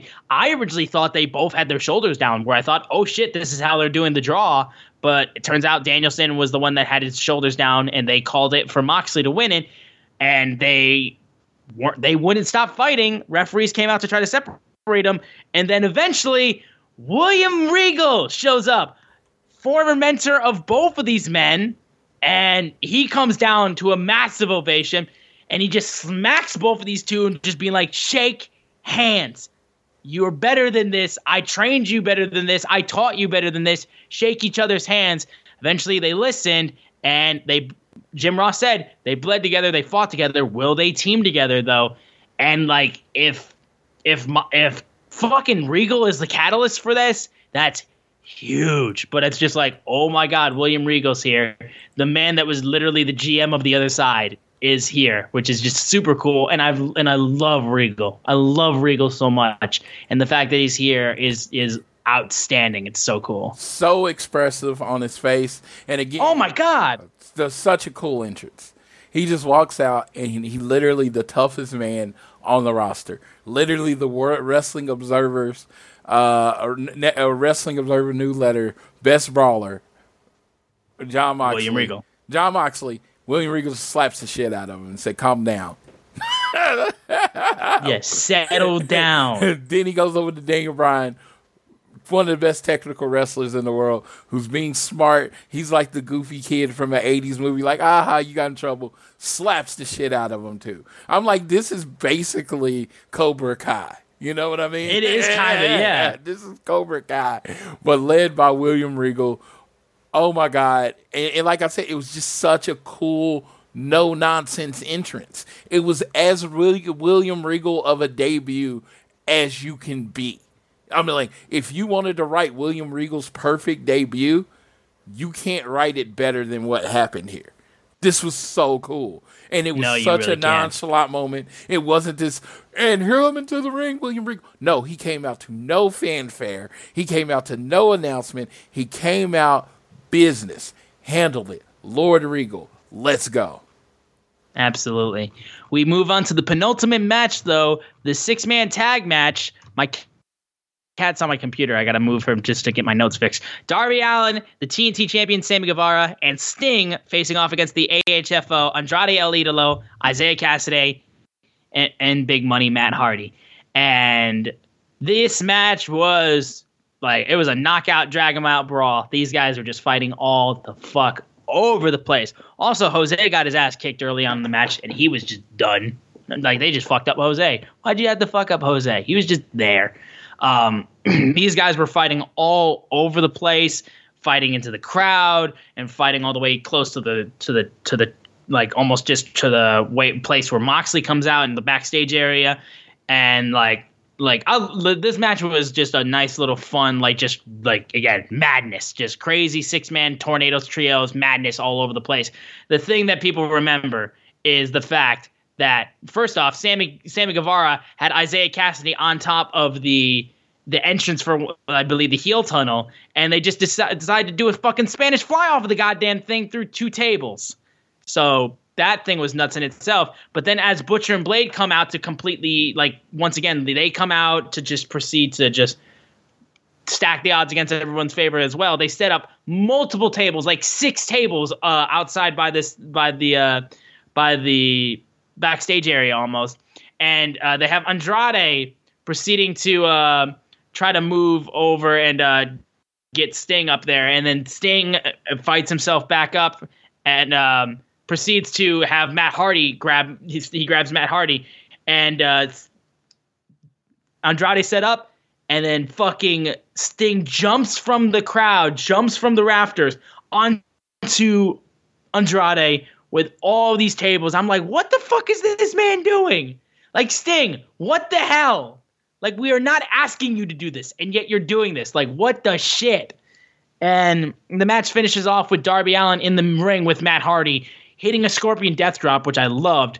Uh, through a steel chair, in fact, it was such a great spot. That could have been the finish. Darby then goes for the coffin drop, kind of misses him, which was a bit of a oof. That that's disappointing. But the the baby faces win. Darby, Sammy, and Sting win. Uh, this is just madness. I mean, like there wasn't even like it, there's no technicality to this. There was just fucking craziness all over the place. You got your high spots from Sammy, you got your high spots from Darby, you got your high spots from Sting, and fucking hell, that Sting dive. It's just fucking crazy. This dude's like what? His sixties. He's doing this shit. So, two things. Do you know what happens on March 20th? What happens on what? Sorry. March 20th? You're not expected to know. I was just Do you know? What, I was just seeing if you might have know where I was going. March twentieth. You know what happens on that? No, you'll have to tell me. Fucking Sting turned sixty three years old, Jesus Christ. and he did what he did in this match. Shout out to him. Shout out Yeah. to Sammy Guevara looking amazing, and shout out to who very much is in the bottom, the top three of what might be my favorite wrestler, the shocker of the year. If you ever heard the first episodes of All Things Elite, Darby Allin. I think he might be my favorite wrestler. Cause you know what? There you go. He never has a match that I don't like or love. That dude just throws himself with such fucking reckless abandonment that, yeah, he might be that guy. Like, it's it's I'm like I'm watching it and I'm just like, is Darby Allin my favorite wrestler? I'm like having this moment in in the in the crowd in the second row watching it, having this moment where I'm like, Darby Allin might be my favorite wrestler. I don't know. We're gonna It's so see. it's so cool. It's so cool to see how you switch because I mean, like, I, I of course I'm the CM Punk mark that I am, and he'll always be my favorite. But my AEW original favorite, like OG or AEW original favorite, is Darby Allin by far. He's too- and I love how much this man Floyd here he flipped completely. He's too small. No one's ever gonna believe him winning a match. Blah blah blah. These are all things I've said. This guy's so fucking good. He has literally worked me and consisted me out of my like any of my doubts about this man to the point where I think he may be my favorite wrestler. That, that's so fucking and I've cool. never come from this extreme of a feeling for one. Like this is like the most extreme 180 you can ever come on a person. Like he's so fucking reckless that you never take your eyes off of him. And there's an excitement because it feels like every match could be his last match because you don't know what dumb shit he's going to do next. And I say it's dumb, but it's dumb in the most fucking awesome way ever. Yeah, I mean, it, he's he's so good. He's so good. It looks like it's like he's not thinking and he's just doing, but he hits it. Like that's the probably the worst coffin drop I've ever seen, and it wasn't really that bad. It really wasn't. And then that's probably the because he usually hits them the person flesh on the stomach, but it it's just like I'm watching it and I'm just like. I'm like you, you're just having a. Is, he, is this my favorite wrestler? Is he my favorite wrestler? Did we just become best friends? Yeah, because no matter what kind of match he's in, whether it's the cinematic match, triple threat. I s- yeah, I was there for Rampage on the triple threat, and it was amazing. This dude just gives it all every night, and it's like, how don't you respect that? How do you how do you Yeah. not love that? So, I. I I'm, I'm I'm leaving it up because I'm not making this decision in haste because you know how hardcore of a fan I am. Once once I say you're my guy, you're my guy. You know that kind of thing. So I'm not, but he's right there. Oh, man. unless it's CM Punk. huh? Unless No, it's oh, CM you know, Punk. oh, unless you abandon me. Yes, yes. You can, you can abandon me. You can literally quit and then start talking shit about the business. And yes, you can make me not like you as much. Did did, did that not happen? Did that not happen? Yeah, yeah. Okay. So yeah. I mean, I Did he I- not? Did it? Like, uh, do did I need to go through everything that happened that made him do that? I, I'm not. I'm not saying he wasn't, but I'm just saying at the time, I dropped the fifty bucks on his pay first MMA fight, and I'm like, oh, CM Punk's gonna win. I never said he was gonna win. I was Yeah, just like, no, oh, no, come no, on, he's Punk, you can win. do it. He's gonna win. He knows all this shit, and then yeah, and then I was like, so you're not wrestling anymore, and you suck at this. Uh, The disrespect. and there's, I mean, okay. How else would you describe his? How else would you describe his MMA performance, sir? A college try. exactly. I mean, like he tried. He could kick my ass. CM Punk could beat me up. Don't get me wrong. He could beat the shit out of me if he wanted to. I can't fight, but neither can he on a professional level. Uh, but no, again, it took a long time for me to have to let go of CM Punk. It took years before I was like, it's time to move on, and I moved on to you know the American Nightmare, and I moved on to the son of the the grandson of a plumber. You know, I moved on, and it's just like, and Punk is hey, he's come back, and he's really good. But yeah, he. I mean, once once someone breaks your heart like that, they can never be number one in your life again. I'm I'm all about second chances, and I'm living right now. but we'll move we'll move on though to the main event, the AEW World Championship match between Adam versus Adam, Hangman Page versus Adam Cole, baby. Adam Cole rocking the 177, the fucking Halo Master Chief gear. I didn't. I had no idea where it was from, but I knew he liked video games. I said Metal Gear Solid. I'm like, I don't know. I mean, Metal Gear Solid. Uh, I, I, I would have I would have laughed so hard if I was right next to you when you said that. I would have like, I'm like, it. I'm like, I don't know what this is, and because I've never, I, I think I might have played Halo inside of a GameStop one time over ten years ago, like when it first came out. Like I don't play Halo. I know nothing about it. Uh, I do know he runs a Twitch stream, so I figured it was from one of those one of those video video games as they like to call them. And yeah, the Adam versus Adam. The crowd was five stars in this match. Oh my god, yeah. The the let's go Adam chance or the uh, like uh let's go Adam Adam sucks. Yes. Uh all all every single one of them was great. It was This perfect. is Adam. Yep. This is So great. Adam. Yeah. I was highly amused. I can't say during this match I was exhausted. and Fair the enough. Guy, the guy in front of me is six three. So every time I would stand up, right, I could kind of see better, but it was like I was still watching. I was just standing up watching the screen, right?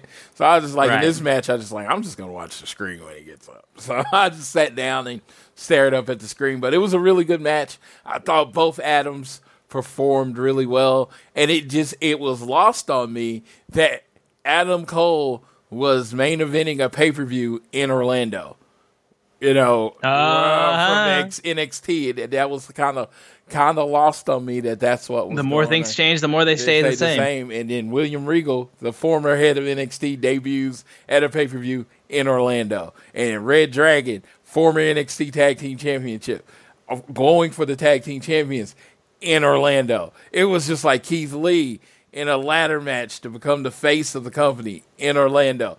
All these people that have just made their name over NXT, and then I saw the uh, I saw the tweet that uh, NXT wasn't developmental for the WWE main roster. It was developmental It was for AEW. AEW's main roster, and that's it's more and more looking like that to this day. Unfortunately, I feel like AEW has run out of spots, so I am sad for anybody else that might get released. Is like, uh, I don't know what you're gonna do, but uh, yeah, Yeah, well, I mean, Ring of Honor is probably hiring. yeah, this match is re- it was really good. Uh, tons of false finishes. Uh, when he hit, I, I honestly thought they were gonna go with Cole when he hit uh, the knee with the knee pad up to the back of the head. I literally it that was the false finish that got me because I thought it was three and I thought we were getting a new champion. And then Yeah, I mean, again, it was so good. It was, I mean, again, like everyone was waiting for when Adam Page, I mean, I mean Adam Cole, baby, like they they were waiting for when he came to AEW and was just skyrocketed into the main event picture, and you got it. You got you got Takeover Adam Cole is what you got on this show because he killed it. He did awesome, and Hangman did outstanding.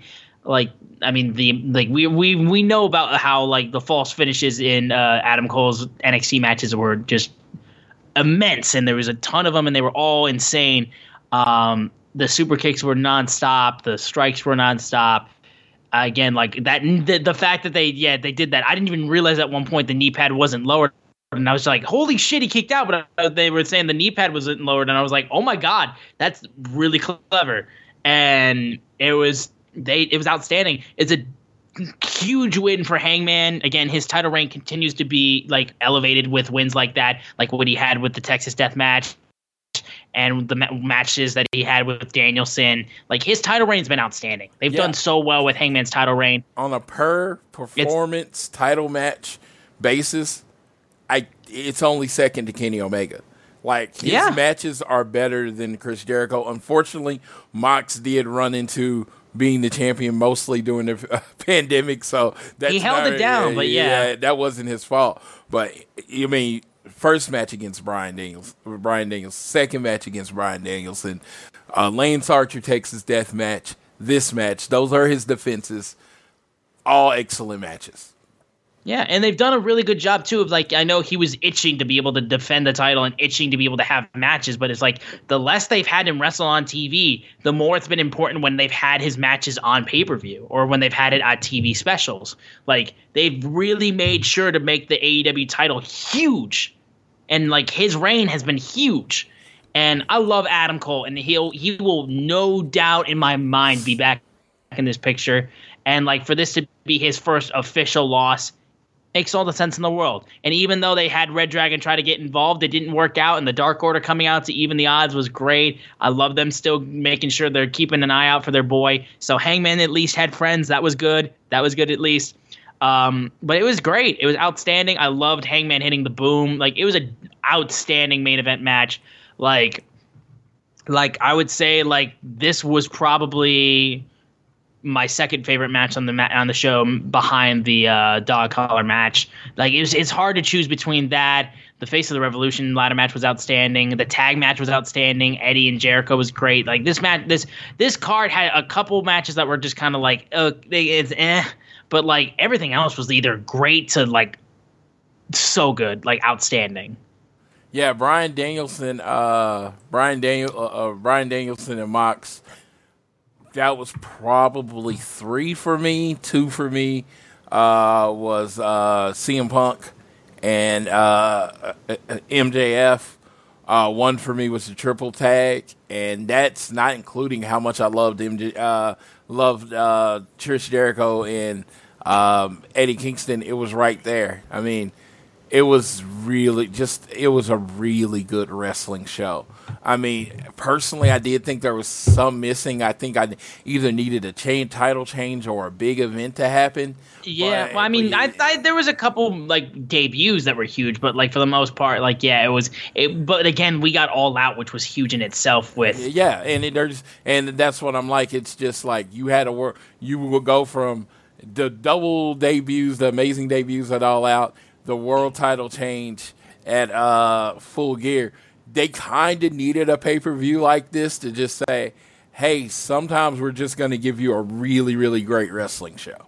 yes, You can't expect like no one's going to show up at every show. It's impossible to keep that standard. And yeah, Yep. uh, this just kind of made it a more you know realistic down. It it brought you down a little bit, and they may you know it even may uh it may even lose like not not get as many buys, but. I want to be consistently good instead instead of because you can't expect mind blowing amazing every time because it's just that's not something you can keep up with. There's only so so many wrestlers. There's only so many you know debuts you can do. right. But that was AEW Revolution 2022, a really damn good pay per view, and had probably one of my favorite AEW matches of all time on it. So there's that. Um, we'll go ahead and toss it to our boy Floyd because I mean, like, not only was he in Orlando for Revolution, he was there for Dynamite, he was there for Rampage, and him and Tiffany had a little visit to One Galaxy's Edge at Walt Disney World, which I saw them posting about on Twitter, and I know Tiffany couldn't even contain her excitement with that, with her being the massive Star Wars head that she is. So Um, so I will, I will, I will step back and I will let Floyd go through his outstanding AEW filled and Star Wars filled week in Orlando. and I'm gonna do my best to keep this like under a few minutes. We did go long with the review, so I just want to make sure. Like uh, Wednesday, we did. Uh, we flew in, drove up to Jacksonville for Dynamite. That was awesome. Just a great show. Um, you know, just a really good show. Uh, met every, you know, got to see so much of our family, our wrestling family. But the highlight of Wednesday was when we were driving back. I took Tiffany to Buc-ee's for the first time. So Tiffany got to experience Buc-ee's. She loved it. I let her, you know, we got she got to take it all in. There was some wrestlers in there. It was like Red Velvet, uh, Kylon King, uh, Chandler Hopkins. They were uh, just in there, got to say hello to them. Got to meet from Twitter. I met Shining Polaris, which is Christine uh, from Twitter. She was at Buc-ee's, so that was cool. The next morning, after very little sleep, we went to Disney. Shout out to Mary Kate uh, for the hookup. Uh, we went to Galaxy's Edge. Uh, first thing we did was uh, Tiffany made her droid. Uh, I recorded the whole thing, 14 minute long video of her from beginning to the end, picking her parts and making a droid. And she did that. Then we had some uh, blue milk. Uh, I mean, so I don't know how many people have been to Galaxy's Edge, but it's a fully immersive experience. You're literally in a Star like uh, a you know facsimile of a Star uh, Star Wars village. They're saying cr- everything's in credits and units and the different meals they have. Everybody stays in character the whole time. Uh, you're going into the shops. They're called trading posts. It's just an amazing experience. We did uh, uh, did the Millennium Falcon and Star Tours. Uh, just wanted, yeah. Um, Tiffany's friend, and I want to get his name right, uh, but he uh, is a season ticket holder. Matthew Balk. He's a season ticket holder to Star Wars, and he came through and he took us through the rides, and he got us on the newest ride, which is Rise the Resistance. Rise of Resistance is the best ride I ever went on. I would love to describe Rise of the Resistance to you, but I think it would ruin your first experience. So for everybody that is thinking about it, go ride Rise of the Resistance. It's the most, it's the best, most unique ride I've ever been on. Ten out of ten, perfect score. I would literally go stand in line for three hours to get on it again. It was that fun. Uh, we just had an amazing day. We sat there and let it get dark. We, we just kind of chilled and talked and watched everybody. People watched a little bit, and then it got dark, and we got all her pictures with uh, in front of the Millennium Falcon at night with all the mountains. And then Mary Kate came, and we went and she got to do the Millennium Falcon with Mary Kate, which they are both big, massive Star Wars fans. So that was a moment. It was a perfect day. And like, even though I'm not as big a Star Wars fan as Tiffany, watching someone experience one of the best days of their life was like very satisfying for me. It was very, it brought me a lot of joy. Uh, next day, we kind of chilled. Uh, went to Disney Springs. There was a couple more Star Wars stores there. When it had a really overpriced dinner at Planet Hollywood, I don't recommend it. Uh, um, then we went to Rampage, where I saw an amazing triple threat match with Sammy, uh, Darby, and Andrade. Uh, even Tiffany said it, and I think a lot of people saw. You saw why they signed Andrade in that match. Uh, he really shined in that match and Darby was Darby, and it was a real fun match. And I love how Darby reacts to losing. I'm a good guy. I'm not gonna attack you from behind or anything, but no, I'm not shaking your hand. And again, that was just like one of those uh, moments. His character is kind of like everything I like in wrestling. And then uh, Saturday, what did we do Saturday? Uh, FanFest. Uh, that was fun. Uh, I posted a video on my at Floyd Johnson Jr. It was from Tiffany. Uh, it's pinned to my account. I got to meet FTR. Now I got a picture made for FTR, and I think I might have mentioned on the show or not, but uh, before. But if you're not, uh, the this talented artist D underscore Topla on Twitter was uh, brought an image I had in my life uh, to like. I kept watching Dax every day Hitman and caffeine, Hitman and this. He would talk about how much he loves Bret Hart. And I was like, dude, you know what I would want? I would want a picture with Bret Hart, and this is exactly how I described it. I want Bret Hart in the middle, Cash on the right, Cash on the right, Dax on the left, and all in pink and black gear, like they're all a member of the Hart Foundation. Then D Topla sent me the outline, then she colored it, and had living legends on the back. It was the perfect picture. It was exactly what I wanted brought out on a sheet of paper. And I, we printed it out, and I printed out copies for them to give to them. And then I printed out me a big copy to get signed. And I got it, and the video's up. They loved it.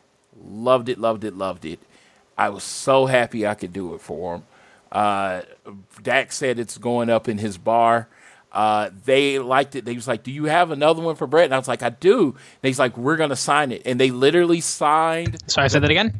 they, uh, they said, "Do you have another one that you're going to give to Bret?" And I was like, "Yes." And they said, "Can we sign it?" So they both said to Bret on it, and I love you. So when I go meet Bret Hart next month at WrestleCon, I am giving him the eight x ten signed to him by FTR. How awesome is that? It's huge. So, so, cool. So this uh, this once you know one time thing, and they just seemed so happy. They loved it so much. Uh, yeah, it was great. I almost forgot to get my picture with them. And Cash is like, it's not like we don't have a hundred after, because I do at least have ten or eleven pictures with FTR, and I've just got this massive collection of FTR stuff that one day I'm going to figure out the right way to display. Uh, but yeah, uh, that was that was that made my day. That was the day. But and you think your day couldn't get better? Well, there's a tag team that we follow called TSF. They are Rosario Grillo and Hunter Knott. They're also at Wrestle House Live on Twitter. I've been on Twitch with them and everything.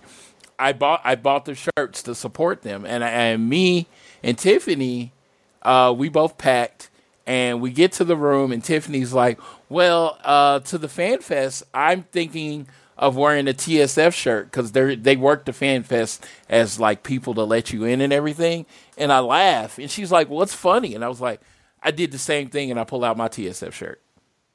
We both had the same plan without talking to each other. To Beautiful. pop, to, to pop our friends. So we get there, and we just did it for them.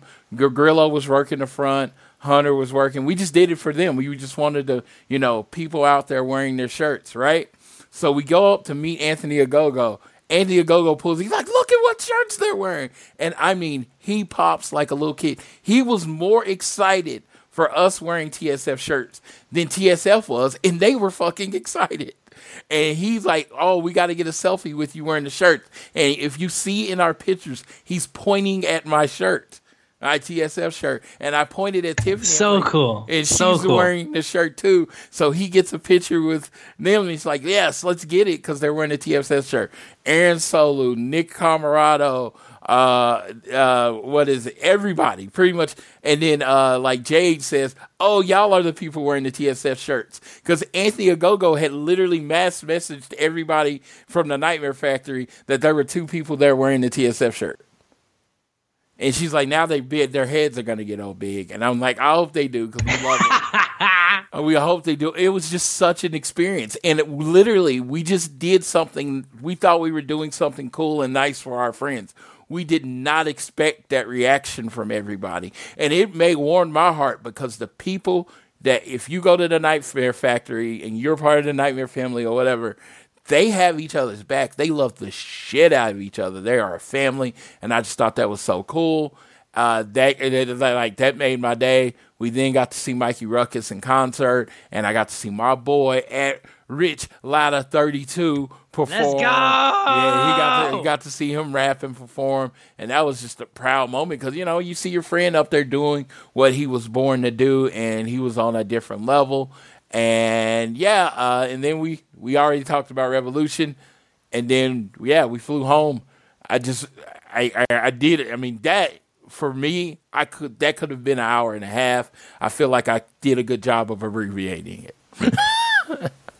Yeah, yeah. I think you did a really good job of condensing everything about as good as you could. Yeah, but that was a huge weekend, though. I'm glad you all had a It, great it was, time, it was though. a Even though weekend. It was a mood changer. It was a a life changing weekend. It, it it was a life affirming weekend. It reminded Yeah. me of why I get up and work every day, and you know, you know why you do good things for people, and sometimes you just want to, you know, like that whole thing. It was literally just us not trying to get anybody to look at us. It was just, hey, I think it would be cool to represent our boys while we're there. And we did. And yeah, it turned into something more.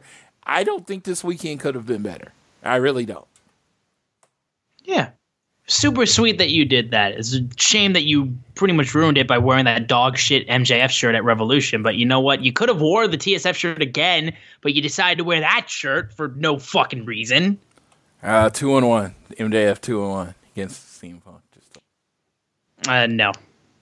No. him. Well, we're gonna we're gonna we're gonna close things out. We're gonna close things out though. We're gonna talk about the AEW Dynamite preview that is happening. Uh, you guys will be hearing this on Wednesday. So tonight, uh, we're gonna get a TNT title match between Scorpio Sky and Sammy Guevara. Scorpio finally getting his rematch, his chance at the title. Uh, the whole uh, American Top Team was watching from the Yeah, I forgot to say for the show. AEW signed Paige VanZant. That was They pretty did. Cool. That was pretty big signing. Yeah, I think that. I mean, again, more additions to the women's roster. I think is the one thing in terms of the AEW roster that is something that they could use. So I think that is good. Um, and uh, hey, I, I, Scorpio gets a TNT title match. He probably won't win the thing, but I'm very happy that he's at least getting the shot. And the winner will face Wardlow at uh, St. Patrick's Day Slam for the uh, for him to cash in his Face of the Revolution uh, brass ring. Uh, we're gonna get a number one contenders match for I believe the AW Women's Title for Thunder Rosa versus Leyla Hirsch. So And yeah, then- this was so weird. It needs to be needs to be uh needs to be uh explained. Thunder Rosa just lost. How did she just go down to two? Uh, I guess again, like because All the they don't have anybody else. Yeah, no, I mean, yeah. So, and the winner gets a match at St. Patrick's Day Slams, which happens to be in San Antonio, Texas, the home of who? Uh, that would be Thunder Rosa. Yeah. So, uh, Well, and also didn't that that famous uh that famous lights out match was at St. Patrick's Day Slam too. yeah. So it looks like we're gonna get that match again, and in San Antonio. I, you know, I don't think there's any way in hell Leyla Hirsch wins this match, and I think we get Thunder Rosa versus Britt Baker in San Antonio, and I think Thunder Rosa might we might be getting a title change there. There you go. And then we have Chris Jericho uh, responding to Eddie Kingston on him not shaking his hand after the match. He's going to address him. And then uh, there's another thing written on the notes. Uh, Floyd, do you want to go ahead and uh, mention this? that uh, the March eighth uh, was the final day of the. It was either the final day or the day his uh, ninety day contract expired of one Mister Jeffrey Nero Hardy, and everyone seems to think he's going to debut at this show in Miami. I mean, it's not Miami; it's in Florida. I don't know what city it's called, but it's in Florida. But uh, yeah, thinks most people. But it looks like Jeff Hardy's going to debut. There was a little silence there because my literally my thing came out, my mic came out, and I didn't notice that he came out, and I just kept talking. Oh. so yeah, that's why you didn't get anything. um, uh, yeah. Um, so, but yeah. So looks like we're gonna get Jeffrey Nero there, and we'll look at who's gonna be probably the number one contenders for the tag belts. Hangman's next challenger. We'll probably see all of that on the show.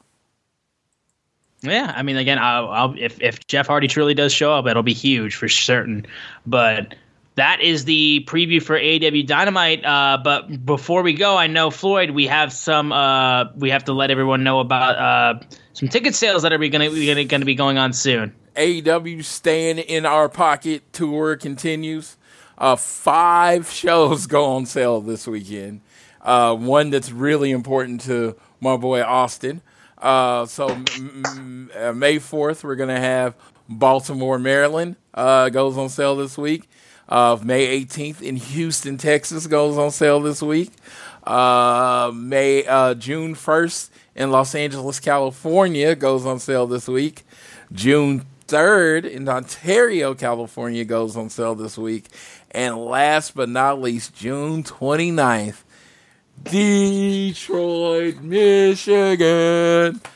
It finally, AEW finally comes to Detroit for Sydney and Austin.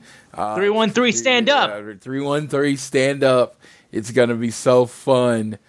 Uh, it's going to be so fun uh, to go to that show. It's going to be amazing. Yeah, so you can you can bet your ass that me and Sydney are going to that show, and Floyd is also going to be coming to that show for certain. I'm I'm ecstatic. Uh, it's a shame that it's already when Brandi's gone, though. I know she she tweeted it out about it finally getting Detroit, and she was so happy about it, which is awesome. Um, but you know what? We still got Danhausen. We still got Danhausen and Excalibur. So Detroit is still being represented in AEW. So let's let's go. Let's go. Yes, and uh, yeah, hopefully, you know, Cody and Brandi would have come. Uh, they've come. It's after Double or Nothing. You never know. Cody and Brandi would have come to their agreement back with AEW, and they can be at that show. I yeah. As much as I am pretty sure that Cody's gone, there's that little piece of sliver of hope. It- You're holding on to the CM Punk hope all of a sudden. I'm hoping that he comes back. I'm not making any plans based on Cody coming back like I did with CM Punk. Uh, I am just hoping that he shows up somewhere. I have called it. I have called it for a month. I think I told Austin this like three weeks ago. I said if Cody shows up in WWE, I said it's going to be March 14th and it's going to be in Jacksonville. And not just because it's in Jacksonville, but I do think that's a reason. But the main thing is, I think before he debuts on another network, to keep his great relationship with TBS, he wanted the final episode of the Go Big Show to the, uh, uh, to uh, air. And Austin, based on all these clues, you know when the finale of the Go Big Show is? I believe it, it coincides with that very much so. Yes, the finale of the Go Big Show is tomorrow. So it'll be March 10th. And he is not under contract with AEW. Seth Rollins just lost his chance at Mania this week on Raw. And he needs to find a way to get back on the Mania card March 5th, 14th, live from Jacksonville, Florida. That's when I called Cody Rhodes showing if he's going to show up in WWE. If he doesn't show up Monday, I don't think he's signing with them. All right. Well, there you go. All right, and that's it. That's all I got. That's all we got. But that is uh, going to do it for this episode of All Things Elite covering AEW Revolution. Thank you guys so much for tuning into this show every single week. Continue to please download this fine show on Google or Apple Podcasts. And if you listen to us on Spotify or anywhere else you get podcasts, give us a share with your friends, family, coworkers, whoever you wish. Leave a rating and a review. You can leave a donation through Red Circle. But on Twitter, we are at AT Elite Pod at Social Suplex are the guys that make this show possible. Please check out all the other shows that they have on their network. I am at Austin Szumowicz, S Z U M O W I C Z. Floyd is at Floyd Johnson Jr. on Twitter. And I will leave it off to my friend Floyd so he can take us home on this episode of All Things Elite.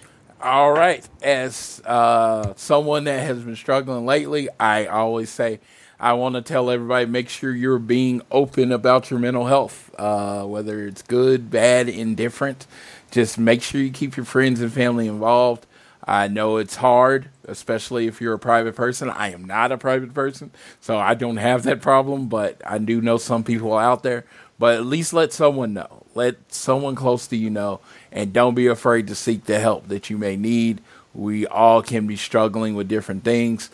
It's life is hard at times. It is beautiful. It is fun. It is frustrating. It is all the gambit of emotions, but the one that it, everyone has at sometimes it is hard.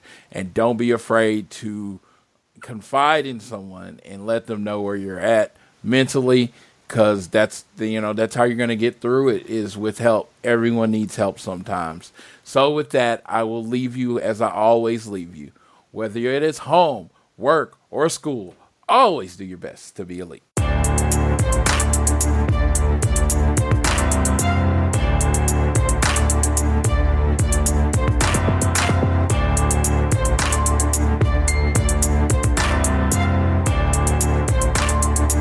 Say goodbye to your credit card rewards. Greedy corporate mega stores, led by Walmart and Target, are pushing for a law in Congress to take away your hard earned cash back and travel points to line their pockets. The Durbin Marshall credit card bill would enact harmful credit card routing mandates that would end credit card rewards as we know it. If you love your credit card rewards, tell your lawmakers hands off my rewards. Tell them to oppose the Durbin Marshall credit card bill.